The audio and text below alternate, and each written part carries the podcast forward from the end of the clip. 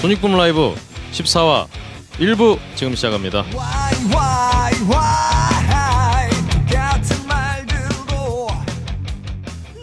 전 세계 아, 아, 아.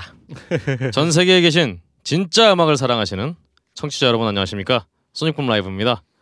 저는 진행을 맡은 박근홍이고요. 제 옆에는 언제나 그렇듯이 소닉붐 스튜디오의 대표이신 황경수 엔지니어와 함께하고 있습니다. 안녕하세요. 네, 예, 안녕하세요. 네. 안녕하세요 항상 안 맞네요. 여하튼 그렇습니다. 예. 에, 뭐 한 주간 잘 지내셨나요? 예, 이게 뭐 방송은 지금 일주 있다 나가는데 사실 저희는 어제도 봤죠. 그렇죠. 아 그렇군요. 어제 예. 뵙죠. 예. 예, 그렇습니다. 그럼 뭐, 근황이 뭐 별로. 네. 그럼 뭐 바로 네, 네, 네. 오늘의 손님을 바로 모시도록 하겠습니다. 네. 오늘 모신 손님은 정말 여러 가지로 제게 놀라움을 안겨줬던 밴드예요. 네. 음, 지향하는 음악도 그렇고 예. 정말 그 음악을 펼쳐내는 솜씨라고 할까요? 네, 네, 네. 처음에는 이렇게 보면서 오 아쭈 아, 그렇죠. 예, 뭐 이런 예, 느낌이었는데 예, 어 점점 시간이 지나면 지날수록 예. 어 이- 이건 진짜 뭐 진짜 대가라고 뭐 어떤 이름을 붙여도 그렇죠. 뭐 네, 결기, 근성 뭐 이런 그렇습니다. 어, 예. 여하튼 바로 네. 그런 밴드 네. 줄리아드림 모셨습니다. 네, 안녕하세요. 안녕하세요. 안녕하세요. 빌려드립니다. 밴드들이 추천하는 밴드. 그렇습니다.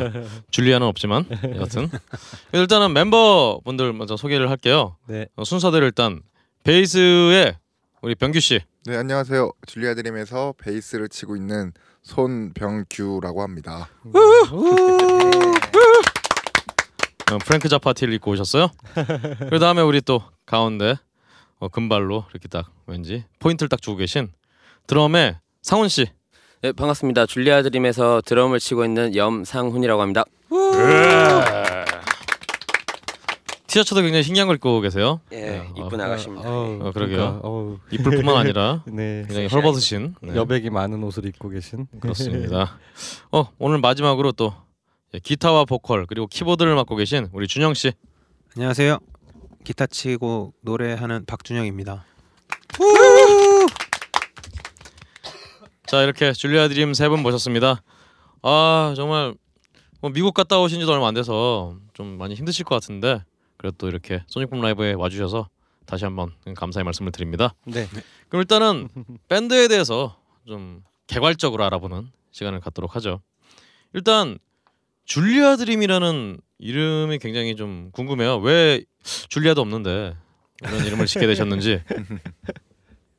일단 줄리아 드림은 핑크 플로이드의 어떤 노래 제목인데요. 네. 일단 그, 그 노래를 좋아하기도 했는데 이제 좀 많이 안 알려진 노래라서 음. 그래서 선택한 것도 좀 있고요. 아 그렇군요. 네, 그리고 이제 그 노래 줄리아는 좀 여성스럽잖아요. 네. 네. 그래서 저희 음악이랑 좀 오히려 반대되는 그런 느낌이 뉘앙스가 좋아가지고 줄리아 드림이라고 이름을 음. 정하게 됐습니다. 어, 반대되는 느낌이 좋아서. 네, 그러니까 줄리아 하면 저희 실제로 이제 가끔 섭외 전화도 되게 네. 어쿠스틱 이렇게 산뜻한 스테이지 아. 뿌리면서 전화 오실 때 있어요. 아, 네. 네, 많이 오죠. 그래서 그러니까 누가 예를 들면 누가 좋냐 이게 네. 누가 이제 관계자가 또 다른 예, 관계자한테 예. 누가 괜찮냐 그럼 줄리아 드림 괜찮다 그러면 그분은 아 얘네들이 어쿠스틱 이렇게 여자 무슨 보컬이 이렇게 있는 팀을 알고 아, 전화를 주세요. 그러겠다. 근데 아, 어. 그런 반대되는 뉘- 뉘앙스가 좀 좋았어. 요 아. 이름이 중요하네요. 일단 좋습니다. 뭐 자료를 보니까 이게 핑크 플로이드의 그 68년 싱글 It Would Be So Nice B-side 트랙 제목이라고 되어 있네요. 네, 줄리아 드림이 아까 말씀하셨다시피 네. 어, 샤방샤방한 어떤 어쿠스틱 음악을 할 것 같은 이미지가 아니라고 하셨는데 네. 그럼 줄리아 드림은 어떤 음악을 하는 밴드인가요? 줄리아 드림은 어, 사이키델릭이라는 음. 음, 장르를 이제 바탕으로 저희가 하고 싶은 거를 하고 있는데 네. 네뭐 때에 따라서는 프로그레시브한 부분도 있고 사이키델릭이나 블루스적인 부분도 다 이제 좀 섞여 있는 그런 음악을 하고 있습니다. 아, 음. 예. 예. 사실 줄리아 드림의 음악에 대해서 저도 굉장히 어떻게 본인들은 어떻게 정의를 할까 궁금했는데 아, 일단은 그럼 사이키델릭이 어떤 좀 어떤 큰 어떤 뭐라고 토대라고 말씀 말씀을 드릴 수 있을까요? 네, 그 제일 핵심적인 요소는 사이키델릭한을 음, 음. 네. 구현하고 싶은 마음이 있죠. 네. 네. 네. 음악 취향 Y의 이제 김성대 씨가 네. 이제 앨범 해설지 써주셨는데요. 음. 거기에 따르면 이제 핑크 플로이드와 네. 킹 크림슨이라는 음. 동시대 두 천재 밴드를 도마 위에 올려놓고 채를 썰고 으깨고 다져서 기어이 자신들의 내장으로 소화시키고 마는 장관을 펼쳐낸 밴드로 되어 있습니다. 어뭐 뭐 레이 다운홈이 노래 이 노래 같은 경우에 뭐 디페시 모드의 네. 환영도 느껴진다고. 음. 파트 one 같은 경우는 네. 네, 어 디페시 모드도 염두에 두시긴 했나요? 네 조금 어 그렇군요. 파트 one 같은 경우는 조금 약간 디페시 모드 등등 약간 그런 네.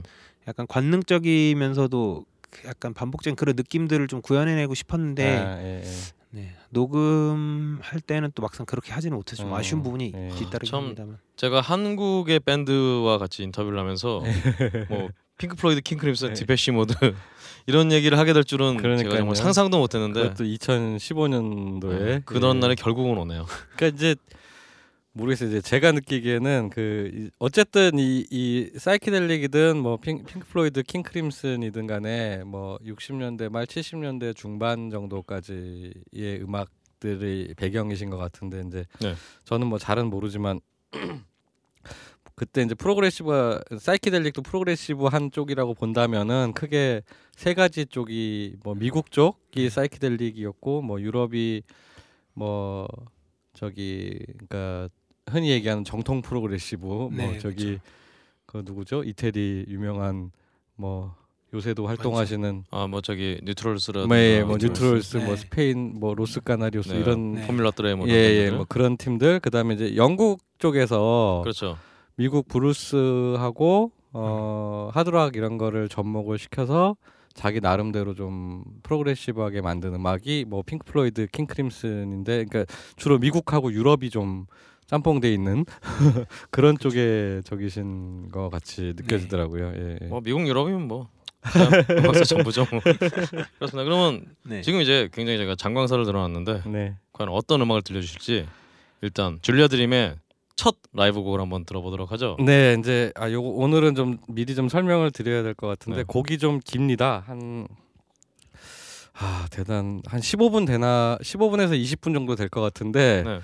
예, 이 곡은 아마 제가 10대 때는 이런 음악들이 많이 나왔었어요. 네. 라이브 때 심, 아, 저, 저 라디오에서 심야 프로 네. 전현혁 씨나 저기 성시환 씨 같은 분들이 많이 틀어줬었는데 아마 최근에는 거의 이런 음악을 이렇게 감상하시는 거는 아마 첫 경험이 아니실까 어. 대부분의 경우.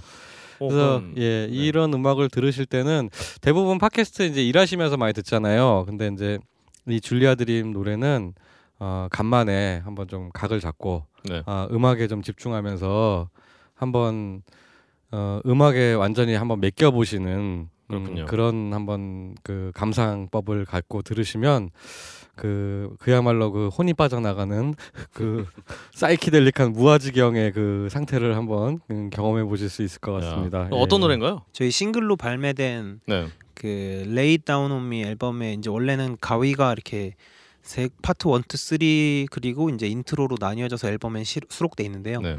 오늘은 그 이제 한 번에 원래는 한 번에 연주하는 거거든요. 네네. 그래가지고 파트 1, 2, 3 그냥 멈추지 않고 쭉 가서 음, 바로 가위. 연주했습니다. 네.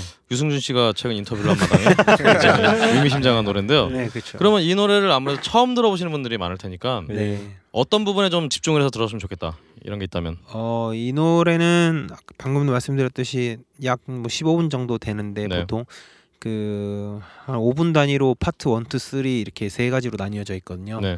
그래서 파트 1은 이제 파트 1만의 분위기가 있고 가장 이제 중심이 되는 뼈대를 잡고 파트 2는 이제 계속해서 즉흥 연주를 이어나가는데요. 네. 그 즉흥 연주가 세 명이 이제 계속 라이브 할 때마다 이렇게 보면서 서로 이렇게 올라 뭐 흐름 dynamic이 올라갔다 음. 떨어졌다 그런 그런 것들을 이렇게 듣는 재미가 또 있을 거라 생각을 하고요. 파트 네. 3는 이제 그 이야기들을 정리하면서 어, 스토리를 마무리 짓는 얘기라서 좀 더 이제 편하게 들을 수 있는 그렇게 이야기로 구성되어 음. 좋습니다. 이게 그럼- 가위 가위 눌린 네. 가위 눌림에 대한 가위. 예, 이거 음. 들으시면 서서히 가위가 눌렸다 풀리는 그 느낌이 그러니까 꼭 시간에 구애받지 마, 마시고 예. 음악에 축, 푹 빠져 보시면은 네, 네. 15초처럼 지나가지 않을까 네, 그런 생각이. 드는 예. 정말 가위 바로 예. 듣고 오겠습니다. 지금부터 들으시는 노래들은 현장에서 라이브로 녹음한 것입니다.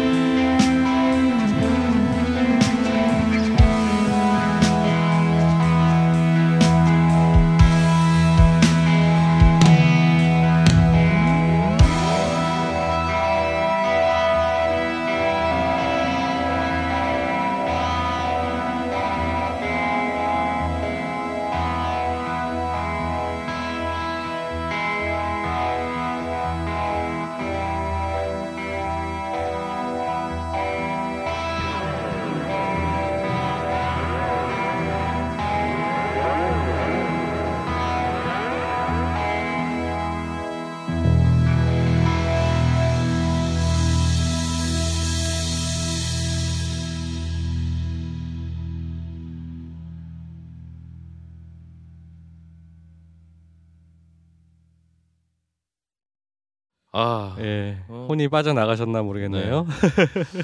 정말 술 먹지 않았는데 술을 먹은 듯한 이 예. 느낌 좋습니다. 예. 그럼 이제 우리 줄리아 드림의 어떤 역사에 대해서 어, 우리 또 준영 씨가 역사 좋아한다고 하니까요. 역사에 대해서 역사 덕후. 한번 풀어보도록 하겠습니다.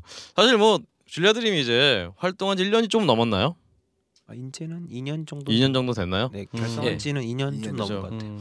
그러니까 뭐 그 사이에 뭐 큰 큼직한 이벤트를 제외하면은 뭐 사실 그렇게 긴 내용이 없어서 일단은 어떻게 이런 밴드를 결성하게 됐는 이런 음악을 하는 밴드를 결성하게 되는지 그게 제일 궁금해요. 네.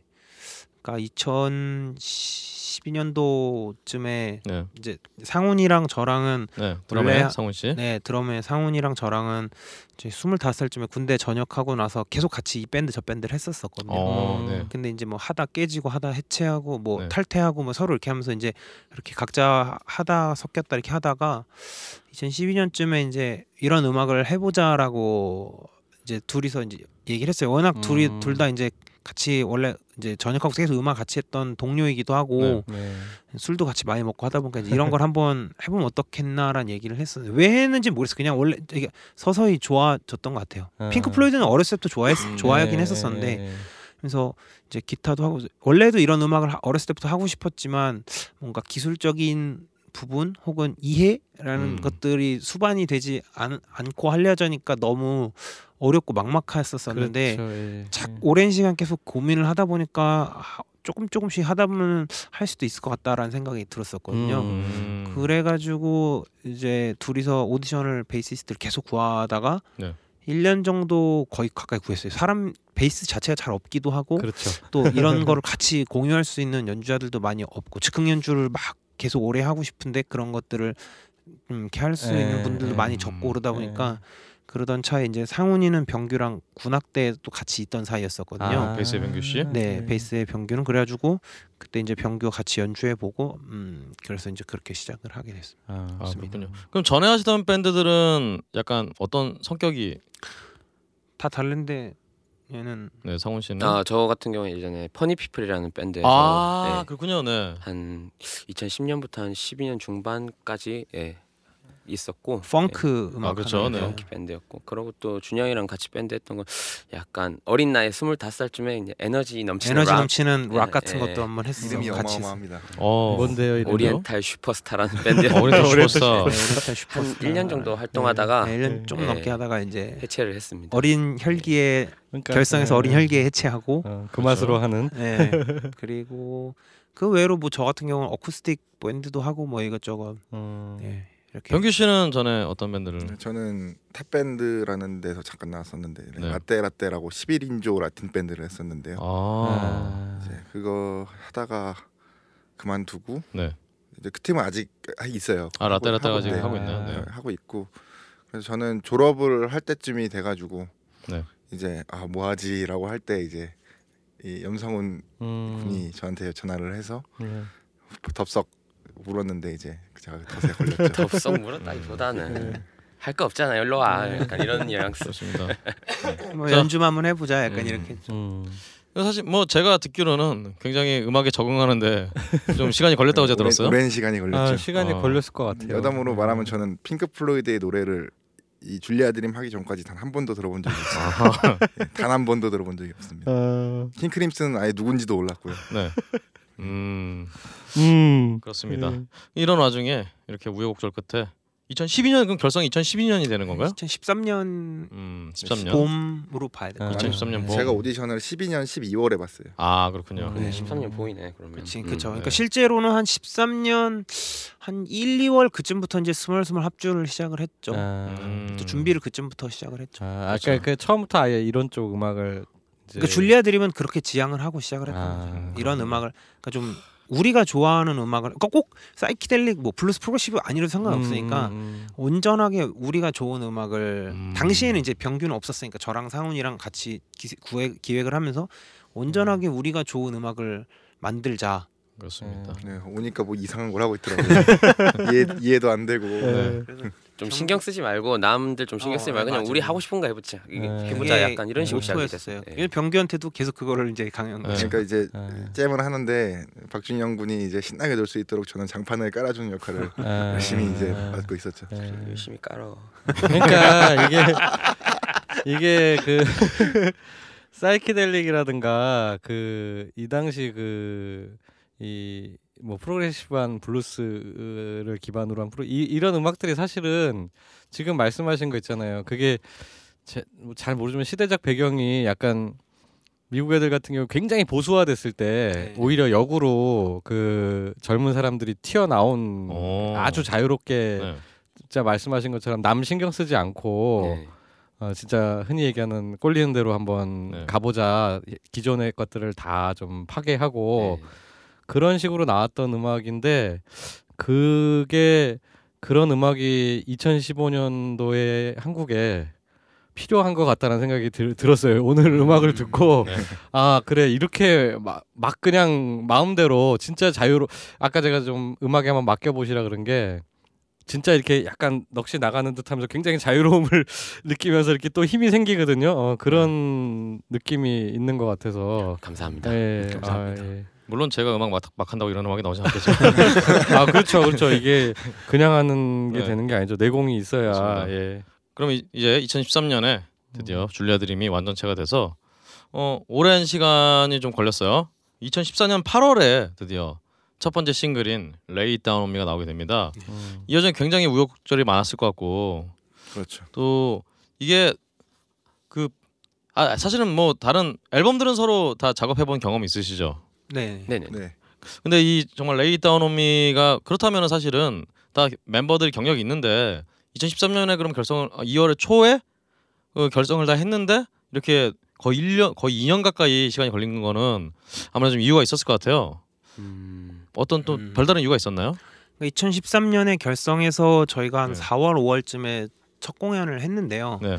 한 너댓 번 하다 활동을 중지를 했었었거든요. 오. 왜냐면은 네. 키보디스트를 구, 구하자. 아 그때 음, 네. 네. 원래 트리오로 시작을 했다가 네. 아무래도 우리의 음악에는 올겐이나 이런 게 그다음에 이제 아날로그 신디도 적 활용할 수 있는 멤버 한 명 더 있는 게 예, 좋겠다라고 예. 해서 그때부터 키보디스트 그러니까 그래 정확하게 말하면 그 시절의 음악은 지금이랑 또 완전 달라요. 어, 똑같이 그런가요? 3인조였는데 네. 지금 있던 노래들은 그 시절에 없던 노래들이고 오. 그 당시에는 이, 지금 지금 가지고 있는 곡들이 아예 없었기 때문에 나올 줄은 예상조차 하지 못했었던 음. 시점이었죠. 아예 다른 음 악을 하, 하긴 하고 있었는데 네. 그러다 키보디스트를 한 6월쯤 구해서 한 8, 9월 그쯤 다시 저희가 공연을 재개했었었거든요. 네. 그런데 이제 스멀스멀 하다가 12월인가 그 친구가 또 나 이제 개인 사정으로 나가게 되면서 아. 계속 약간 이게 자리를 못 잡고 연습만 계속했는데 저희가 연습을 음. 계속 그 한 6월부터 계속 합주 많이 하고 그러면서 우리가 어떤 방향으로 나갈지를 계속 아, 틀, 틀 잡고 연습하고 계속, 예, 틀 잡고 연습하고. 했는데 뭐 좀 변수가 생기고 예. 아, 다시 좀 재정비하고 이런 네, 시간이 좀 그러다가 있으니까. 이제 예. 작년 한 2월 2013년 2월 3월 그쯤부터 이제 본격적으로 막 공연도 음. 하고 많이 하면서 계속 준비하다가 녹음은 실제로 2014년 4월에 했어요. 어, 지금 4월. 4월, 5월 음. 그쯤 했는데요. 4월 말. 근데 이제 뭐 계속 작업이 늦어지고 뭐 이렇게 저렇게 하다 보니까 결국은 한 7월, 8월 그쯤에 마무리 짓고 8월에 이제 쇼케이스 열면서 같이 음. 음, 그렇군요. 뭐 전혀 다른 음악이라면 또, 아 이게 전혀 다르다고 표현하면 좀 그런데 많이 다르긴 해요.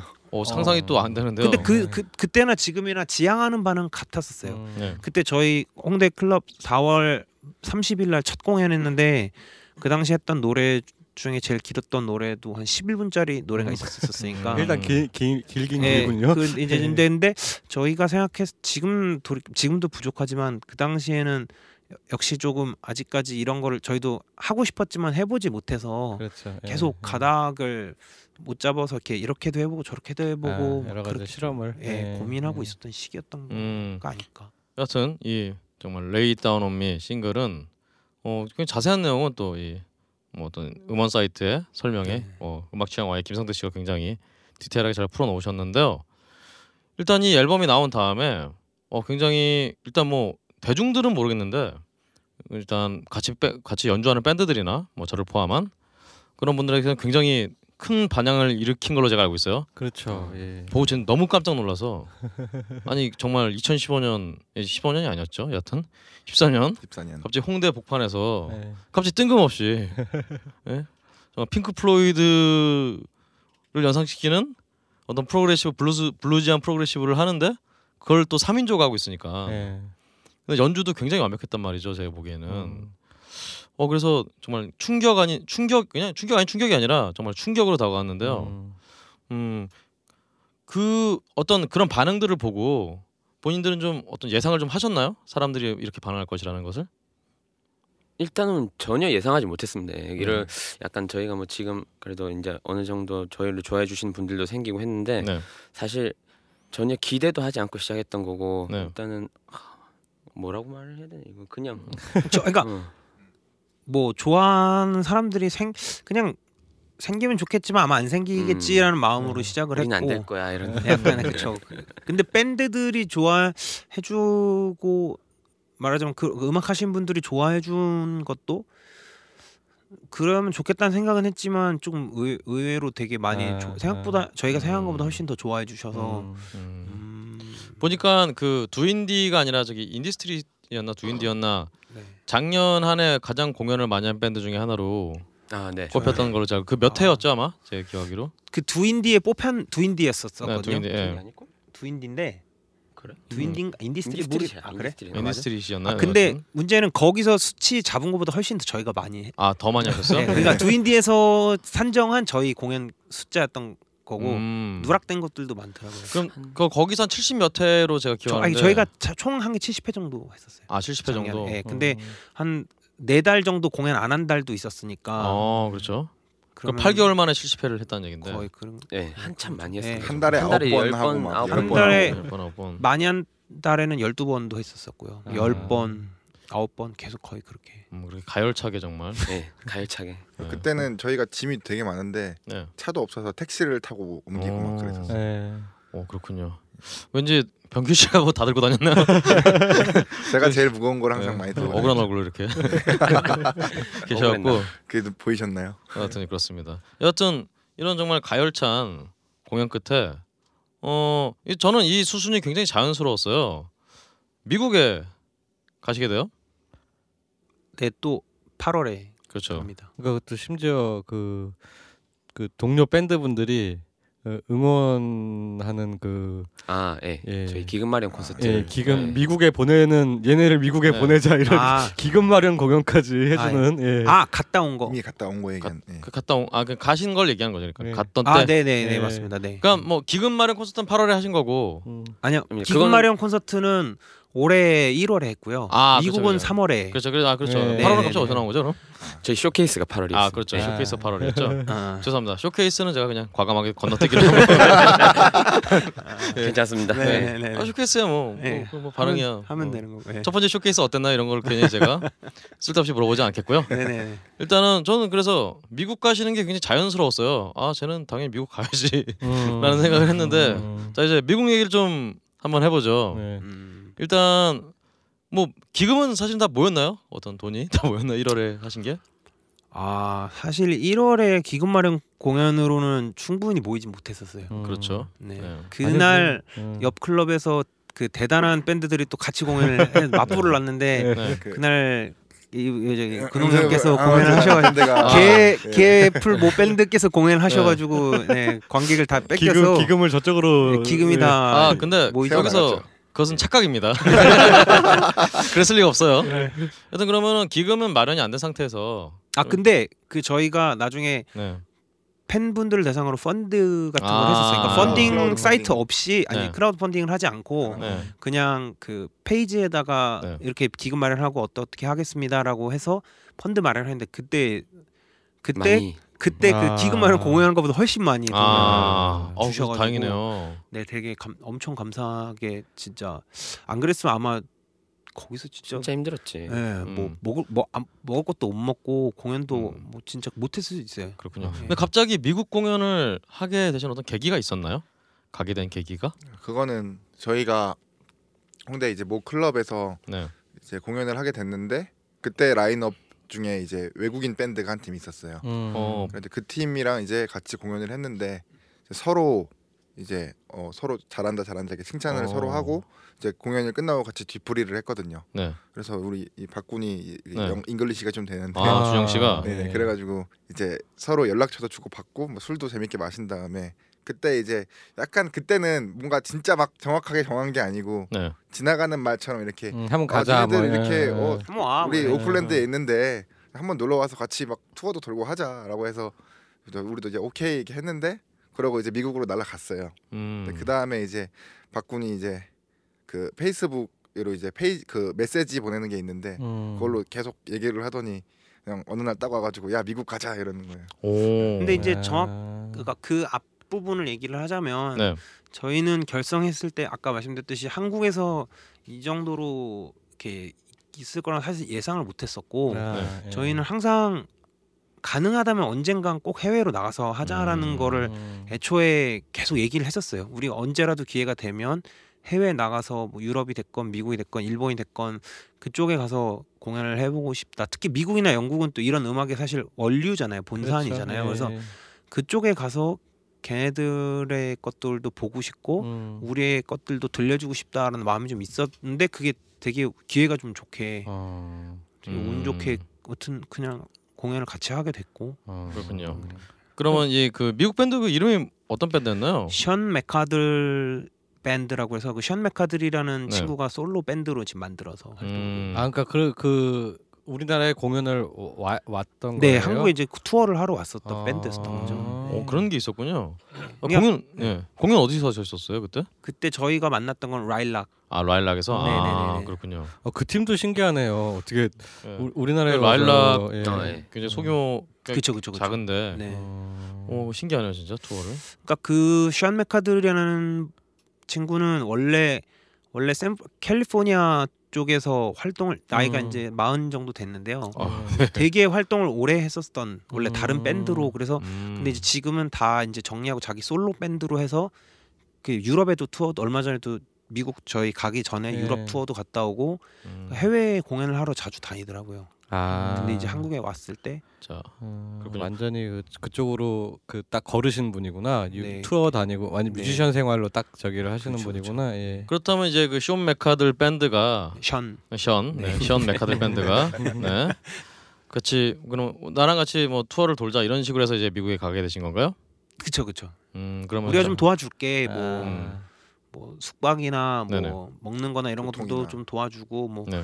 교통 같은 것도 뭐 우리가 많이 이제 내, 돈을 좀 내줄 테니까 그리고 네네. 부킹하고 뭐 다니고 이런 그 제반 상황을 우리가 해결해 줄 테니까 아. 같이 음, 그렇죠. 와라. 예, 엄청난 도움이죠. 사실 뭐 네. 미국 비행기 값만 내고 알아 처음엔 어, 거의 그렇게 해서 어. 일단 뭐 그렇다면 아까 준영 씨 말씀하신 대로 음악에는 어떤 준비가 돼 있었기 때문에 어 뭐 큰 문제는 없었을 것 같고 일단 미국으로 날아가게 됩니다. 그 미국 가서는 좀 어떠셨나요? 뭐 일단은 첫 공연 얘기를 좀 듣고 싶어요 미국 가서. 첫 공연. 첫 공연 일단 오클랜드 저희가 일단 숙소도 오클랜드 있었고 네네. 그 친구들이 션 메카들 밴드니까 오클랜드 거의 나와바리였거든요. 예. 음. 근데 이제 거기서 이름 뭐였지? 리지네어 어. 바, 바 2층에 이제 공연장이 따로 마련이 돼 있는데 아, 네네. 예. 그 친구들이 이제 오기 저희가 가기 전부터 그 친구들의 로컬이었으니까 예. 고- 홍보도 많이 해놓은 상태였고 음. 저희 갔을 때는 참- 이미 사람도 아주 많이 와 있었고 한국에서 온 예. 그렇게 홍보를 했던 것 같아요 한국에서 그 친구들 항상 그 가게들 나 돌아다니면서 flyer라고 이렇게 전단지를 전단지 나눠주고 나눠주고 항상 저희도 같이 돌아다니면서 네, 저희도 같이 나눠주고 돌면서 그랬거든요 음. 그런 식으로 해서 사람도 많고 아주 반응이 굉- 제일 제일 좋았던 공연 중에 하나였어요. 아 제일 좋았던 공연이. 예, 예. 아 자기 나와바리에서 했던. 네, 그런 네. 약간 음, 그런 그, 그 절반 메카들 먹고. 밴드도 약간 뭐 않는 그런 음악을 하는 밴드였나 보네요. 굉장히 독특한데요. 네.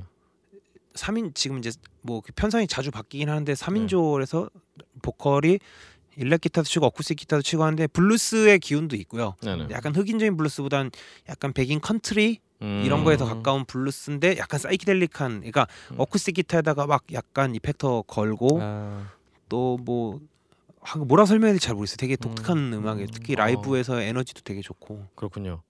음 그러면 근데 뭐 사실 어느 정도 예상했겠지만 그래도 줄리아 드림이 어떤 환호 같은 반응 같은 게 뭐 한국보다 훨씬 뭐 좋았다던가 뭐 그런 것인가요? 아니 뭐 어땠을까요? 뭐 말이 이상한데. 예, 예, 예, 아, 어떤 말씀이지? 네. 네. 그러니까 그 굉장히 커요 일단 네. 환호를 뭐 굉장히 적극적으로 아, 해주고 적극적으로. 환호는 예. 대부분 한두 번 정도 이렇게 사람이 정말 없던 공연장들도 있었는데 네네.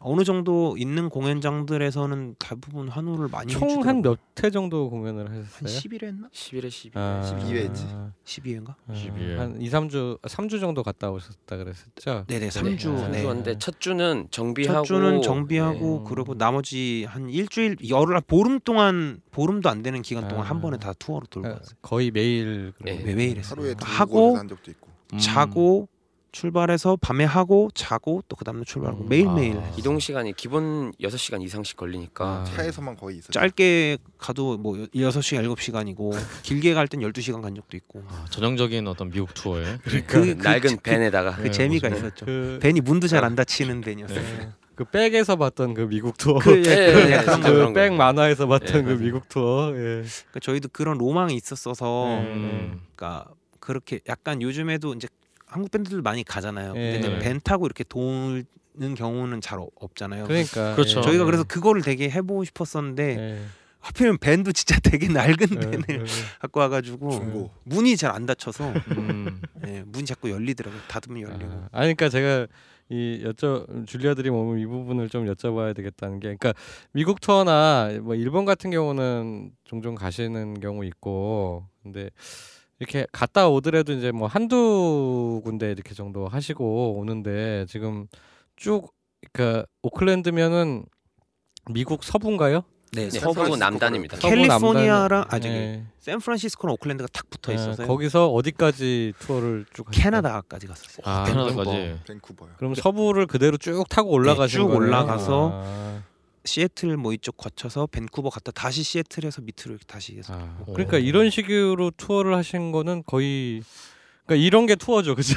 그렇죠. 예, 한두 군데 갔다 오고 이런 거보다는 어. 예전에 갤럭시 익스프레스가 약간 좀 맞아요, 맞아요. 음, 맞다, 예, 맞다. 네, 동쪽으로 뭐 아. 이렇게 LA 쪽에서 댈러스 이런 쪽을 좀 돌아서 아. 간 걸로 알고 있는데 그때 그분들은 이제 밴을 안, 안 타고 저기 무슨 캠핑카 이런 걸로 여러 여러 팀이 좀 뭉쳐서 갔지 네. 않았었나요? 그 그때? 세 팀인가 네 팀이었나 네. 수익을 그- 같이 해결하면서 근데 그거는 어디서 좀 지원을 해준 거잖아요. 근데 이제 이렇게 단독으로 밴드 힘으로 갔다 온 거는 거의 최초인 것 같아서. 어. 그렇죠. 네. 뭐그 아 South by Southwest 가는 것까지는 지원이었고요. 네네. 그 뒤에 음. 투어를 도는 거는 이제 자가 비용이었다고 아. 그런 얘기 하더라고요. 뭐 음. 근데 어쨌든 간에 네.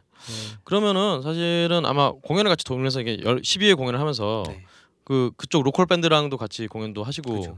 아마 그랬을 텐데 그쪽 밴드들 음악은 좀 어땠어요? 뭐 어 이게 예. 워낙에 나라가 크다 보니까 그런지 지역마다 전부 다 음악이 특색이 있고 음. 씬이라는 게 있는 것 같더라고요. 그러니까. 한 팀한 팀이 다 물론 뭐 우리나라 밴드들도 마찬가지지만 다 정말 새로운 음악을 하고 약간 음. 한국 홍대 씬에서는 들어본 적이 없는 약간 음. 뭐라고 얘기해 음. 엄청 특이하고 다들 약간 연주가 저 봤을 때 아 좀 헐렁한데 이런 느낌이 있지만은 네. 음. 너무나 음악이 독특하고 멋있더라고요. 되게 예. 어, 갑자기 감이 잘 안 잡히는데요. 굳이 예를 드신다면은 새롭다는 게참 그러니까 예를 들 수가 새롭다는 게 없죠. 예를 들 수가 들 없어요. 들어본 적이 없는. 예를 들면 네. 예를 들면 한국에서 어떤 밴드를 보면 아 저 사람은 네. 어, 누구한테 영향을 받았겠구나 음. 아니면 네. 무슨 음악에 네. 어떤 바탕으로 하겠구나라는 것이 약간 기본으로 시작을 우리가 보고 할 수 있잖아요. 아니 뭐 음. 한국뿐만 아니고 이제 음. 유수한 외국 밴드들도 아, 그렇죠. 옛날 예. 누군가의 예. 영향을 받아서 뭐 했겠구나. 음. 뭐. 네. 얘네들은 어디서 저런 음악을 시작했는지 그 짐작조차 안 되는 음. 음. 악이 너무 많고 혹은 음. 짐작할 수 있- 있다 치더라도 너무 산발 여기저기 개별적인 장르를 한대 묶어가지고 아. 자기 나름대로 해석을 하고 음. 그러니까 그게 얘가 말한 대로 연주를 다 우리가 미국 하면 다 엄청 고수들만 있을 것 같은데 네. 막상 그렇진 않더라고요. 워낙 음. 땅이 넓다 보니까 잘하는 사람 역시 어디나 있겠죠. 정말 예. 잘하는 사람들은 음, 소수고 음. 근데 어떤 의미에서는 홍대 씬에 있는 연주자들이 기본 에버리지라고 그래야 되나요? 이 네. 평균 연주력. 연주력은. 훨씬 좋은 것 같아요. 평균적으로 음. 음. 한국에는 홍대에서 공연 보면 대체적으로 연주를 잘 못한다 이런 밴드는 저는 별로 본 기억이 없는 것 음. 같은데 그렇죠. 근데 거기는 연주가 약간 허술한데도 되게 멋있어요. 그러니까 허술한데 못해서 허술한 느낌이 아니고 음. 그러니까 내가 저걸 치면은 똑같은 음을 낼 수는 있을지언정 음, 저 맛은 잘안 저 맛은 아. 죽어도 안 나겠구나 이런 느낌도 있고 음. 음악도 되게 독창적이고 그렇군요. 예, 한대 맞은 좀게 궁금해집니다. 근데 그런 와중에 줄리아 드림의 음악은 딱 뮤지션이 보기에 특히 보컬은 보면 사람들 반응을 보면 딱 알잖아요. 얘 좋아하는지 나빠하는지 네. 어떠셨어요? 그냥 줄리아 드림의 음악은 미국 사람들한테 어떻게 받아들여지는 것 같았나요? 어 좋게 받아들여지네요. 좋게. 네, 미국에서 예, 평생 한국에서는 받아본 적 없는 그런 네. 환호를 거의 매번 받으면서 막 음. 중간에는 아. 너무 좋으니까 니네 오늘 호텔 취소하고 우리 집 와서 자라 이런 사람도 있었고 오. 그런 적도 있어. 그래서- 한번 저희가 딱 한 번 호텔을 그러니까 숙박을 못 정한 적이 있었는데 네네. 예, 병규가 얘기한 대로 거기서 딱 그래서 따라갔는데 네. 거기 숲길에 있는 산길로 이렇게 오. 배를 타고 따라 올라갔는데 정말 그 텍사스 전기톱 살인 사건 아. 진짜 나올 것 같은 오두막. 어, 미국 애들도 그런 얘기 했어요. 야, 네. 우리 이렇게 네. 외진대로 쫓아가도 되는 거야? 아, 지네들이 아, 아, 지네들도 예. 처음에 이렇게 쫓아가다가 근데 아. 그 얘네들은 그런 것도 되게 좀 익숙한 문화인 것 예. 같다. 아. 따라 들어갔는데 거기 여자 그 같이 그 같이 투어돈 밴드 중에 엠말이라는 저희랑 동갑 친구가 있었는데 네. 제 기타를 얻다가 옮겨 줬는데 네. 제가 따라갔어요. 그다음에 거기 무슨 목공 판 같은 데 있고 음. 막 톱도 있고 이런데 진짜 무섭다. 내가 이거 여기 뭐 하는 데냐고 네. 이 여자애한테 물어보니까 여자애가 농담으로 아, 네. 사람 써는 데라고. 아. 근데 진짜 그렇게 생겼어요. 너무 외진. 근데 거기에다가 나무로 진짜 난로 떼고 이런 것도 있고. 아, 아, 벽난로처럼 돼 있고. 그러나 예. 그 집에는 쌀밥과 김치가 있었습니다. 어, 진짜요? 맞아 맞아. 일본 한국 음식. 좋아해가지고 오, 진짜? 예. 아. 일본 일본에 일본 낫또도 있고. 그래가지고 아. 저희는 되게 즐거웠죠. 음, 라면도 너무 먹고 좋았지. 라면도 먹고. 아. 잘못 먹었는데 그런 거를. 일단 환대를 진짜 받으셨네요. 예, 뭐, 뭐 앵콜을 한 번 나왔는데 또 했는데 또 하고 음. 그 다음에 이제 할 게 없어서 그만하겠다 그랬는데 돈을 막 악기 위에 올려놓으면서 한 번 더 더 해달라고 아, 그래가지고 화끈하네요. 네, 그래가지고 많은 뭐 돈은 막 아니고요. 앵콜도 막또 하고 막 잼으로 그냥 하고. 잼으로도 잼, 하고 하고. 막 되게 그런 적도 있었어요. 그렇군요. 네. 야 그- 기분 되게 좋았겠다. 그러게요. 아. 특히 그 공연장은 네. 처음에 딱 들어왔을 때 분위기가 어땠냐면 백인들만 있고 네, 네. 이렇게 다 뭐야 약간 이렇게 째려보는 네, 좀 네, 무서웠었거든요. 네. 근데 큰 형들. 이제 다 이렇게 덩치 커갖고 되게 보통 들어가면 다 환영해주면서 아잘 왔어요. 근데 네, 거기는 네. 관계자들도 다 째려보고 막 이래가지고 음. 처음에 겁먹었었는데 공연하고 나서는 되게 또 아. 술도 엄청 사주고 줄리아 드림의 음악의 힘으로 네. 사람들. 먹혔구나. 아. 그 8 Mile 보면은 에미넴이 처음에는 네. 까이다가 막판에 랩하니까 막 어, 부러워 이런 거 하고 그렇군요. 네. 제가 전에 근데 페이스북 한번 보니까 중간에 어, Strange Fruit를 이렇게 즉석에서 연주하셨던 거를 제가 아 본것 같아요. 그때 얘기를 좀 잠깐 들려주시겠어요? Strange Fruit는 즉아 그거는 조금 이제 정확하게 말하면 원래 네. 저희가 그 노래를 해서 한 번 딱 공연한 적 있었어요. 아 네네. 근데 그게 언제였냐면 그 미국 밴드가 저희랑 같이 공연했던 아, 날. 아 그때 네. 저희가 이제 세월호 있고 나서 얼마 안 됐을 때 네. 그 블루스 컨셉의 공연이었는데 네. 블루스 곡을 뭘 할까 그러다가 그냥 우리식으로 피- 그 노래를 편곡을 해서 네. 연주를 했는데 그 버전이 그 친구들이 되게 좋았나 봐요. 지네 나라 음. 노래를 했던 그 그래서 걔네들이 오면서 그 노래 꼭 듣고 싶다고 아, 그래가지고 네네네. 음. 그래서 처음에는 원래 저희가 근데 그그 공연만 그 노래를 했기 때문에 네네. 음. 다시 연습해 가서 갔죠. 그래가지고 음. 미국 가서 해- 그 곡은 항상 반응이 되게 좋았었어요. 음, 아 자주 하셨군요. 미국에서는 거의 다, 다 모든 공연에서 네, 모든. 공연에서 했어요. 그거를 꼭 해달라고 네, 꼭 해달라고 부탁을 해가지고 투어를 돈 팀이. 네. 음. 아그 곡이 참 걔네한테는 참 의미 있는 곡일 텐데 그거를 그렇죠, 그렇죠. 동양에서 온 어떤 흑인이 음. 되게 고맙다고 그렇게 음. 얘기해요. 아, 그 노래를 그러겠죠. 해줘서 고맙다고. 예. 그렇군요. 어 음. 아마 공연장이 또 음악 특성이 백인이 주 관객일 것 같은데 그렇죠. 뭐 다른. 인종들도 좀 오나 봐요 아마도. 네, 근데 흑인이 전혀 없는 공연장도 있고요. 네네. 음. 그게 아마 제가 생각했을 때 백인이 백인이 공연을 잡아서 그 그- 백인들이 주로 아, 공연장을 그래, 한게 그래. 아닐까 싶은데 음. 뭐 동양인들은 그래도 좀 종종 있었어요. 오히려 아, 음. 흑인들보다 동양인들이 더 많았던 것 같아요. 어, 뭐, 그러니까 있는 경우에는 네네. 없을 땐 그냥 백인들밖에 없고 뭐 한국 사람 있었나요? 한국 사람을 밴쿠버. 밴쿠버 때 아, 아까 밴쿠- 다 네. 아, 교포 분들이 첫 공연 때도 있었잖아요. 그 코리안 인디인가 아, 하시는 음. 분도 그분이 오셨고 그 다음에 크리스파. 밴쿠버에 어 밴쿠버에서는 그또 어떻게 아시고서 한국 분들이 한 두 분세분 정도 있었었고요. 음. 마지막에 돌아와서 오클랜드로 돌아와서 공연했을 때는 아예 이제 교포 아니시고 한국 분도 한두 분 계셨었어요. 음. 아 그분들이 신 어떻게 오신 듣고 예, 듣고 오셔가지고 그렇군요. 그럼 뭐 많이 없죠, 근데 아무래도 한 분은 얼마 전에 실제로 한국 와서 저희 공연도 보러 왔어요. 아 진짜? 그분은 두 번 보러 왔지. 음. 어, 계속 계속 보러 오실 거라고. 오 그렇군요. 그럼 뭐 아직 이 질문을 드리긴 좀 이르긴 합니다만 다음 투어 계획도 있으세요? 네, 8월에 아 어, 이번 8월에요? 네 투어가 아니고 네. 페스티벌에 초청받아가지고 아 어떤 페스티벌? 두 개를 이제 동시에 하고 올 건데요. 네네. 8월 첫 주에 Northwest Psych Festival이라고 그 시애틀에서 시애틀. 열리는 아게 있고요. 그렇군요. 네. 음. 두 번째가 그 다음 주에 Portland Psych Festival이라고 또 음. 포틀랜드에서 열리는 사이키델릭 페스티벌에 아 그렇군요. 그거는 걔네가 초대하는 거니까 비용을 많이 네. 대주나요? 아. 많이 대줘도 이제 비행기값 이런 거에 조금 못 밑돌긴 하는데 음. 그래도 그때 가, 그 투어 갔던 것보다는 음. 훨씬 훨씬 많이. 아. 어, 야, 올해 정말 말이 되기 전에 이거 지금 코리아 헤럴드 이런데 아마 줄리아 드림이 기사가 좀 크게 나지 않을까. 아니 그러니까 이런 거 좀 진짜 좀 많이 좀좀 네. 인터뷰도 해주고 그러게 아, 광고를 좀 해야죠. 그러니까 네, 8월에 가는지 마는지 몰랐잖아요. 미국 갔다 왔을 네. 때 예. 위키트리라고 맞나? 예. 그 있는데 네. 그 거기에서 이제 일본 위키트리 있고 뭐 미국 위키트리 있고 있잖아요. 네. 그게 되게 다국에서 이렇게 해줬는데 네. 그럼 한국에서는 안 하지 않았나? 한국만 빼고 다른 나라들에서 다 저희 저희 올려줬어요. 그 기사랑 이런 걸 실어줬었는데 기사랑 음. 공연 그거. 저희는 한지도. 몰랐는데 다른. 그 줄리아 드림 저기 그때 텔레비에서 그거에 나왔었잖아. 이 YTN. 운- YTN이요. 아. 운디 이렇게 힘듭니다. 뭐 이런 이런 아, 쪽에만 나오고. 그 그렇지 영상이 않았어요. 나오고 나서 참 네. 카톡을 많이 받았습니다. 특히 제 당장 때려쳐 뭐 이런 거요? 차 닦는 거 나와가지고 네. 저는 저희는 정말 그 별 생각 없이 봤거든요. 네. 그냥 우리 일상이니까 근데 네. 가족부터 시작해가지고 네. 니뭐 서울 나가지고 왜 그걸 불쌍하게 사냐 이러면 친구들도 막 어 나 눈물 났다고 막, 왜 눈물이 나? 우리 요즘 되게 잘 되고 있어. 막 이랬는데 그러니까 지금 미국 가서 이렇게 이- 최초로 이런 식의 투어를 하고 네. 진짜 제대로 다들 눈물 난다고. 페스티벌에 이렇게 초청받아서 가는데 이, 이 이게 어떻게 보면 잘 되면 진짜 새- 거의 새로운 하나의 또 루트가 될 수도 있잖아요. 이런 식의 활동하는 방법이. 저는 근데 아마도 정말 저희가 한국에서 느꼈던 마찬가지로 음. 줄리아 드림의 음악이 굉장히 어필하지 않았나. 아 그렇죠. 예, 예, 예. 음. 일단 그게 그게 기본으로 깔려 있고 음. 그게 되니까 이제 근데 그 그게 되더라도 이렇게 가서 참 이렇게 그 페스티벌 정식으로 초청을 받는다는 거는 진짜로 네. 성과가 있었다는 거잖아요. 거기서. 음, 그렇군요. 예, 예. 좀 운도 좋았고. 어 음, 그렇군요.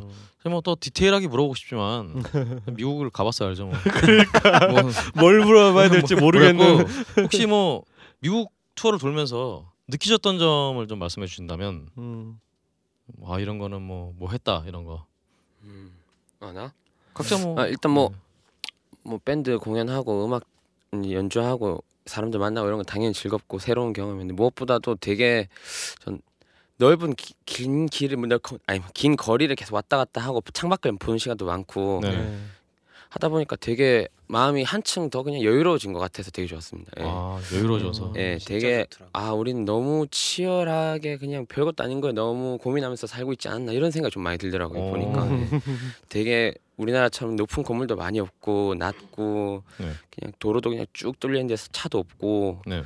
가면서 보면서 이 생각 저 생각 하는데 되게 여유로워진 것 같아 너무 좋더라고요. 음. 예.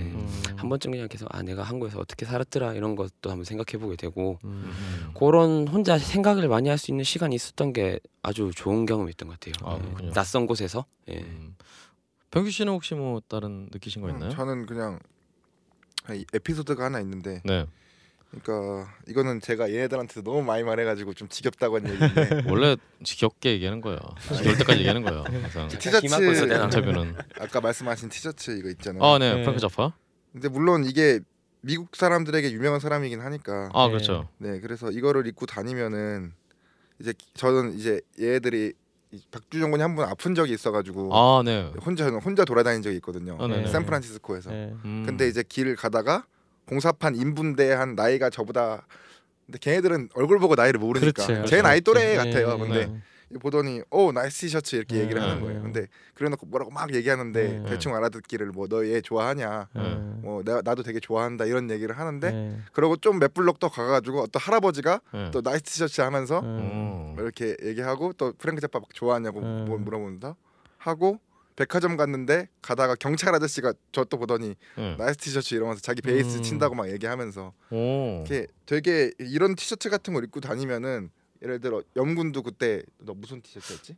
키스 키스 키스 이런 거 아. 하면은 가- 항상 이런 거에 대해서 그 음악 그 밴드나 이런 거에 대해 되게 다양한 연령과 다양한 직업 사람들이 오. 다 관심이 있어가지고 그렇죠. 오, 공사판 인부 아저씨도 이거를 알고 프랭크 자파를 알고 경찰 아저씨도 와가지고 나에게 물어보고 음악이 정말 그냥 어떤 직업을 가지고 있던 간에 네. 다들 그냥 되게 여러 가지 음악과 많은 것들이 그냥 생활화된 그런 음. 곳이구나라는 걸좀 많이 느꼈어요. 혹시 프랭크 자파 고향이 샌프란시스코라든가 뭐. 뭐 아니에요. 그건 저는 밴쿠버 가서도 들었고 아, 그렇군요. 시애틀에서도 들었고 음. 아. 한 120명 정도가 저한테 얘기를 했던 것 같아요. 오. 120명 했냐 셌어? 그거를 생건 아닌데 한약그 정도? 한번 아. 착하게 이렇게 그러니까 아. 음악하는 사람이 아니더라도. 아니더라도 혹 그러니까 그런 거에 관심을 갖고 말 한마디 건네고 그거에 대해서 화제를 삼고 이렇게 한다는 거죠. 그쵸. 아. 주, 그러니까 중요한 핵심은 그쪽 사람들은 음악에 대해서 대화하고 음, 음. 뭐 음악을 듣고 음. 이런 거에 되게 되게 오픈돼 있고 음. 어, 저희가 그 이제 그 숙소들이 대부분 그 걔네 밴드 밴드 멤버들의 음. 그뭐 가족. 가족 집이나 네. 친척 집이나 아니면 음. 친구들이나 이런데 뭐 가서 많이 잤었거든요. 그러니까 말하자면 네. 미국인들 실제 집에서 계속 네네. 잔, 거의 잤는데 네. 어딜 가나 LP가 빼곡하고 CD가 빼곡하고 음. 손님이 오면 그냥 음악을. 틀어놓고 음. 그냥 얘기하고 음. 또 뭐 좀 약간 술 좀 취하면은 아뭐뭐 듣고 싶냐 그러면 또 다른 거 음, 틀어주기도 음. 하고 걔네들은 손님이 와서 대화하고 이런 거에 되게 오픈돼 있기 때문에 음. 그냥 그 되게 그 되게 제가 제일 부러웠던 건 그런 거였었어요. 그러니까 음. 다 부러웠고 뭐 넓고 여유 있고 이런 것도 운전할 때도 우리는 어떻게 하면은 내 자리 안 뺏기까 하는데 네. 걔네들은 서로 가라고 이렇게 네. 서로 네. 가라고 인사하고 음. 뭐 이렇게 사, 사람들이랑 소통하고 대화하는 거에 대해서 우리보다 훨씬 더 오픈돼 있지 않았나. 아, 그렇군요. 어, 야 정말 미국의 어떤 음악적 인프라라는 게 상상했던 것보다도 훨씬 좀 큰 게 아닌가. 음. 그리고 어, 미국 서부를 여행하실 분들은 프랭크 자파 티셔츠를 꼭 그래서 가시고 네. 지금 상훈 씨가 입고 계신 티셔츠를 입으면은 약간 좀 곤란한 경우를 당하지 않을까라는 아, 생각 네. 좀 위험할 것 같습니다. 네, 들기도 하네요. 네. 그렇습니다. 그럼 이제 뭐 사실은 벌써 또 8월에 다시 미국을 가신다는 또 귀한 정보를 얻었으니까요. 예. 근데 그 뒤에 또 좀 미래에 대한 얘기는 좀 예. 이제 2부 때 네. 말미에 네. 좀 듣기로 하고요. 예. 여기서 이제 아, 아 어떻게 할까요? 여기 두 번째 노래를 중간에 들을까 어떻게 할까요? 아니 마지 마지막에 넣어야 될 것 같아요. 마지막에 넣을까요? 예, 예, 그러면- 길, 길 길기 때문에. 네, 그렇죠. 예. 그렇다면 여기서 그러면은 일단 우리 멤버 각자들의 좀 어, 그런 걸 좀 여쭤보고 싶어요. 네. 그러니까 뭐 간단하게 딱 두 가지만 묻죠. 음. 일단 내 인생을 바꾼 혹은 내가 음악을 하게 만든 뮤지션 하나를 좀 여쭙고 싶어요. 네. 아, 뭐 그러니까 뭐 그냥 좋아하는 이런 것보다 그냥 그냥 갑자기 생각나는 거예요. 어릴 때 얘네 보고 갑자기 음악을 하게 네. 됐다 네. 이런 거. 저희 셋 다 같아요. 어 진짜? 어? 공통 공통 분모가 아. 있고 지금이랑 완전 다른데 네. 셋다 같아요. 김국? 아닙니다. 죄송합니다. 네. 백범? 아, 아니요. 저희는 어렸을 때 다 뭐 비슷한 엑스재팬을 보고 엑스재팬. 셋 다 엑스재팬이 시작이었어요. 어. 아니 이거 자 그러면 음. 엑스재팬을 봐도 각자 어떤 포인트가 달랐을 그렇지. 것 같은데. 네. 저 같은 경우는 일단 드럼이었고 네, 상훈 씨. 음. 네. 저는 또 원래 어릴 때 또 클래식 피아노를 오래 쳤어가지고 어, 네. 어. 정말 엑스제팬 Last Live를 제일 처음 본 영상이었는데 그때 네. 보고 아 나는 이제 저걸 해야겠다. 음. 아 그것도 Last Live를 네. 제일 먼저 보셨어요? 그게 그 당시 14살 15살이쯤이었던 것 같은데 14살 15살 나이도 비슷할 때 저도 음. 15살 어. 때 처음 저도 그. 정도에 근데 이제 그 당시에는 저 제가 시골에 살았어가지고 아무것도 드럼이라는 걸 배울 수 있는 그게 없었어 네. 없어가지고 전 스무 살 되기만 기다렸습니다 서울 올라오려고 예. 오. 그래가지고 올라와서 그때부터 이제 드럼을 시작해가지고 여기까지 예, 음. 오게 됐어요 그 Last Live는 그, 그 요시키가 미친 듯이 드럼 친 다음에 예. 아, 자빠져서 이제 쓰러지고 예. 그 마사지사들이 이렇게 막 마사지 해주고 목이 붕대 감고 예, 목 그거죠? 고대하고 예.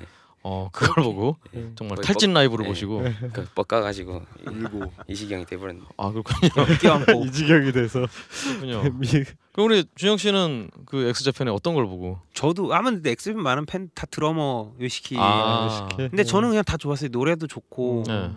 어린 마음에 되게 저렇게 사람들이 다 따라 부르고 이런 거 보면서 네. 나도 저렇게 세상의 사람들을 치유하는 음악을 하고 싶다 음. 이렇게 생각했는데 지금 지금 말씀하신 거 약간 이런 음악 하겠을지 엑스팬. 후기 후반기 쪽 음악들 다 좋아했었어요. 아. 예. 아. X Japan 진짜 완전 덕후였어. 사람을 네. 치유하는 그렇게 생각했는데 이렇게 포인트가 좀 이상한데. 사람을 괴롭 괴롭게 하는 음악을 할 줄 몰랐는데 아, 정확하게 얘기하면 중2병이죠 뭐 중2병 아, 아니 근데 그때는 나이가 중2 중학교 2학년 때니까 딱그딱 중2병 네. 그 라이브도 딱 중2병용이잖아요. 네, 그, 그 시- 스타트도 진짜 가슴을 울리는. 예. 그렇군요. 네. 아, 병규 씨는 그럼 혹시 저도- 역시나 저도 역시나 X Japan인데 네, 음. 그러니까 저희 형이 원래 저보다 다섯 살이 많은데 네. 저희 형이 형은 지금도 이제 형은 일본에 사시는데 지금 음. 거기서도 일본 그 J-rock 연주 모임 아직도 나가고 그러는데 아. 어. 형이 맨날 옆에서 들으니까 아. 저도 듣게 되잖아요. 근데 너무 너무 좋았어요. 그래. 처음엔 음. Endless Rain을 들었었는데 그렇지. 저는 예. 그 기타 솔로가 너무 아름다운 거예요. 두두 그 있는데 네. 그거 하- 하고 하- 옆에서 또 형이 맨날 저희 형은 다 정품으로 사서 모았거든요. 네. 예. Last Live 정품도 있고 일본판 아, 음. 뭐 그뭐다 이거 부도칸 라이브 이런 것도 있고 어허, Art of Life였던 것 같아. 어쨌든. 네네 CD도 아, 정 CD도 전곡 그 싱글까지 다 있어요 저희 집에 아, 제건 아니고 저희 형 걸로 진짜 제대로 팬이시네. 그러니까 예. 저는 맨날 드, 그냥 형 거 몰래 그냥 음. 훔쳐가지고 듣고 형한테 혼나고 형좀 꺼줘 해가지고 구워 듣고 생각 그때 CD가 뭐 3만 원, 5만 원 했잖아요. 네. 엄청 아, X Japan 그렇죠. 살려면 네. 5, 6만 원 그쵸, 했어요. 그게 일본 또 정발판이니까 그러니까 대만판은 한 3만 5천 원. 네. 원. 저도 저도 돈 모아서 6만 원짜리 라이브 CD 친구랑 음. 둘이 나는 98 걔는 아 나는 96 걔는 97 사갖고 서로 서로 돌려. 듣고 그러니까요. 야 지금 돈으로 치면 진짜 당시 돈 거죠. 5만 원, 6만 그렇죠. 원이니까. 네. 아 진짜, 진짜 한 엄청 15만 원, 20만 원 돈 되겠다 네. 느낌으로. 물론 그때 예. 이제 Super Famicom 팩으로 슈- 슈퍼 아, Street Fighter 2를 사겠다고 12만 원을 가- 꼬라박은 그 시대에는 그랬죠. 중학생도 있- 중학생인 저도 있었지만 아직 전이군요. 제가 중학생이면은 네. 있었지만 야 음악이 정말 그 정도 가치가 있었던. 예, 그렇죠. 진짜 예. 진짜 그렇게 해서 하나 사면 그거 진짜 네. 보물이지 보물. 예. 아 그렇습니다. CD 근데. 비디오 그럼 사- 여기서 하나만 더 여쭤볼게요. 네. 그럼 그때 딱 듣고 준영 씨 같은 경우는 바로 아 기타 쳐야겠다라고 생각하셨어요? 저는 기타는 진 그 기타는 20살 넘어서부터 쳤고 그때 노래 네. 아 노래. 네. 음. 이제 나도 노래 피아노 피아노도 조금 쳤으니까 피아노 아 그때는 치면서 네. 노래해서 뭐 따, 나만의 또 다른 밴드를 만들어야겠다 생각을 했었죠. 음 그렇군요. 뭐 우리 준영 씨 같은 아 준영 씨래 참. 아이고. 예, 박준영입니다. 안녕하세요. 2, 박지영 네. 3. 경기 씨 같은 경우는 그럼 아니 사실은 뭐 상훈 씨야 어쨌든 드럼 보고 반했으니까. 네. 저는 뭐 저는 시대를 제일 좋아했었는데요. 네. 음. 그냥 저도 아니 좋아했어요. 저도 그냥 음악이 너무 좋았어요. 네. 그리고 약간 그 딱 중학교 2학년 때니까 그 네. 감성에 딱 맞는 그 마음이 너무 좋았고 했는데 뭐 그때 베이스를 쳐야겠다는 마음은 없었는데 베이스는 전 고등학교 3학년 때부터 쳤고요. 아나 늦으셨네요 생각보다. 네, 그래가지고 예. 그때까지는 그냥 음. 맨날 CD만 듣고 노래만 듣고 이랬었죠. 상훈 씨는 그러면 사실 드럼을 시작 본격적으로 시작한 게 몇 살 때였어요? 한 20살 중반쯤 그러니까 서울 와서? 예. 어, 원래 그룹 사운드도? 저도 이제 어. 피아노 쳤으니까 키보디스트로 들어갔거든요 원래 아, 그- 그거밖에 할 줄 모르니까 그걸로 갔는데 예. 가가지고 형- 형님들한테 드럼 좀 알려주세요 맨날 옆에서 술 심부름하면서 이래가지고 아 병규 씨도 원래 피아노를 쳤었어요 그럼? 아니, 저는 아닙니다. 저는 음. 피아노는 2개월하고 때려쳤고요. 아, 정, 정말 성미에 안 맞아서 네. 어 상훈 씨나 준현 씨뭐 스무 살 넘어서 악기를 했다는 건데, 오 이게 좀 놀라운데요. 음. 그러니까. 네, 경상남도 통영 출신이라서요. 배울 곳이 아무데도 없었대요. 아 통영. 통영이라고? 네, 저 통영 사람입니다 어 통영이 문화의 도시인데. 저 있을 때까지는 안 그랬는데 아? 예, 저 올라오고 나서부터 많이 바뀌더라고요 아 예. 그렇군요. 음. 어 그래서 아니 사실은 대부분 그런 얘기 하잖아요. 나이 스물 넘어서 악기 시작하면은 연주에 좀 어떤 불락이 좀 기타 같은 경우는 좀 불락이 생기고 음, 좀 이렇게 좀 여유 하여튼 여유롭게 어떤 연주가 안 된다 이런 얘기를 하는데 혹시 두 분이 피아노를 하셔서 그런지 그런 걸 전혀 못 네, 저는. 피아노 잘 치. 얘가 피아노 되게 잘 쳐요. 어. 또 집안이 피아노 집안이라. 베토벤 이런 거 치고. 다 어. 옛날 얘기지 어. 뭐. 지금은 모르겠는데 어, 지금 베토벤 따위는 안 친다. 지금 별로 관심이 없습니다 아, 그렇습니다. 상원 씨가 음. 그랬구나. 아니 저는 상원 씨를 그 퍼니피플이 여기서 녹음을 했었어요. 아, 그래서 그렇죠. 그때 네, 드럼을 2012년? 예, 예, 그쯤, 예. 2012년쯤에 그래서 그때 뵀는데 이제 펑키 쪽인데 그렇죠. 드럼이 조금 더 락스러웠어요. 음. 그때 당시에 느낄 때 이제 펑키는 조금 리듬 그루브감이 다르잖아요. 그래서 네. 막 그런 거를 좀 익히시려고 막 애를 쓰고 그런 걸 네. 이제 하시려고 그랬는데 줄리아 드림을 하시는지는 몰랐어요. 아, 근데 네. 어, 아까 그 YT에서 보고 어, 여기서 많이 본 사람인데 그때 잘 매치가 안. 됐었는데 네. 아 피아노를 그렇게 오래 치셨었구나. 그렇군요. 그럼 뭐 여기 일단 음악에 대한 네, 어떤 네. 자세한 얘기는 사실은 어떤 작곡할 때 작곡에 네네, 대한 이부에서, 비결을 예. 물을 때 음. 그때 좀 집중적으로 여쭤봐야 될 것 같고요. 네, 일단 우리 노래가 약간 약간 길기 때문에 네네. 바로- 오늘은 저희가 보통 그 라이브 두 곡, 음원 한 곡 이렇게 하는데 지금 줄리아 드림 같은 경우는 EP가 지금 발표가 됐는데 아까 말씀드렸다시피 그게 네 곡인데 사실은 이제 곡을 쓰신 분들 의도는 한 번에 네, 이어서 한 곡, 네. 한 곡의 개념으로 들어주길 바라시는 거라서 그거를 제가 이제 CD를 2부에 몰아서 한 네. 곡의 개념으로 들려드리고 1부에서는 라이브 두 곡, 음, 네. 아까 들려드린 가위하고 그 다음에 음, 바로 들을까요? 아, 이제 네. 예, 예. 그- 이- 바람몰이 굿. 그렇죠. 아 그렇죠. 바람몰이 예, 굿. 예, 예. 이 노래는 이 노래에 대해서 좀 약간 설명을 좀 해주시죠. 바람몰이 굿. 예, 네. 예. 바람몰이 굿은 그 바람이라는 게 바람 부는 바람 도 있고 네. 네. 바램을 아, 의미하는 아, 바램도 아, 있거든요. Wish. 네. 원한다. wish도 있고 wind도 있는데 음, 그거를 몰아오는 바람을 불어오는 노래라는 그 굿이라는 네. 거에서 그 굿 굿 같은 느낌 약간 느낌을 뒤에 주고 싶기도 했고 그래가지고 예. 그래서 그런 방식으로 만들어. 예, 연주 잼 하다가 만들어진 연주곡이고 이거는 아직 음원으로는 발표가 안 되신 네, 곡이죠. 나중에 나올 것 같아요. 네, 소닉붐에서 최초 공개 그러니까, 최초 예. 최초 공개. 예. 최초 공개되는 야, 바람몰이 영광입니다. 아, 영광입니다 정말. 리듬이 이제 약간 그, 그 블루스 리듬하고는 좀 다른 그러니까 네, 세좀 박자. 계열 느낌이 나면서 네. 어, 우리나라 그런 느낌도 좀 넣으시려고 그런 의도가 있으셨나요? 네, 네. 아, 뒷부분에는 뒷부분에 나오는 거는 원래 말하자면 삼바 같은 그런 느낌이긴 한데 네. 그 국악 리듬에도 그런 게 있거든요. 음, 그래가지고 그런 식으로 해서 아, 중학교 때 장구를 쳤었던 아, 고등학교 때 박준영 군이 저는 네. 뭐 알아신 게 없네요. 국악 국악은 되게 원래 저는 이런 거 할 줄 몰랐어요. 저는 국악인으로 국악 신동이었습니다. 네, 국악으로 살, 아. 살게 될 줄 알았어요 원래는 아, 평생 장구만 칠 줄 알았는데 해. 지금 탈까? 때려쳐 연습해서. 장구 쳐. 아, 이다 음악적 그래서 배경이 앨범에는 이 있으시구나. 노래는 장구도 아. 들어갈 예정이에요. 음, 갑자기 궁금해지긴 하는 건데 이 노래를 미국에서 연주를 하신 적 있, 예, 있나요? 예, 예, 이 노래는 음. 모든 공연 거의 어, 이 노래 하면 혹시 뭐 그런 좀 그런 부분에 대해서 좀 알아차리시는 분이 있나요? 어떤 그- 그, 삼박자 이런 굿가스러운 정확하게 말하면 삼박자는 아니긴 한데 음. 그그 그냥 곡은 조, 곡을 좋아 곡 자체를 좋아해 주고 음, 예. 사실 그 사람들 굿에 대한 개념을 잘 모르니까 그러니까. 그렇지, 아, 그렇지. 그냥 어떤 곡인가 보다. 계속 꿍꿍꿍 나오니까 거기 맞춰서 몸만 이렇게 아. 흔들면서 이렇게 하고 있더라고요. 되게 재밌는 게그 음. 노래 이렇게 하다 보면 처음에 건반 연주 계속 나오다가 기타가 빰 하면서 이제 음. 문을 열듯이 이렇게 딱 네. 나오는 그런 부분이 있는데 음. 네.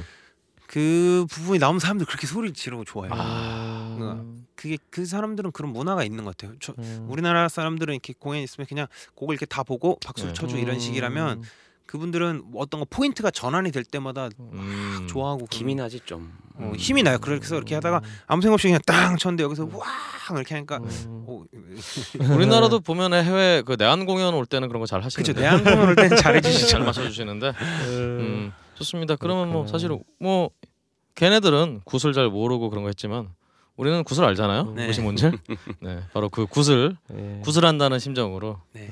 어, 아, 하는 게 아니라 굿을 본다는 심정으로 네. 어, 접신돼서 즐겨주길 바랍니다. 네, 그래서 요거 들으시 들으시면서 네. 1부는 마무리하고 예. 나머지는 2부에서 또 그렇습니다. 네, 바람몰이 굿. 네. Go. 2부에서 2부에서 뵙겠습니다. 네. 예.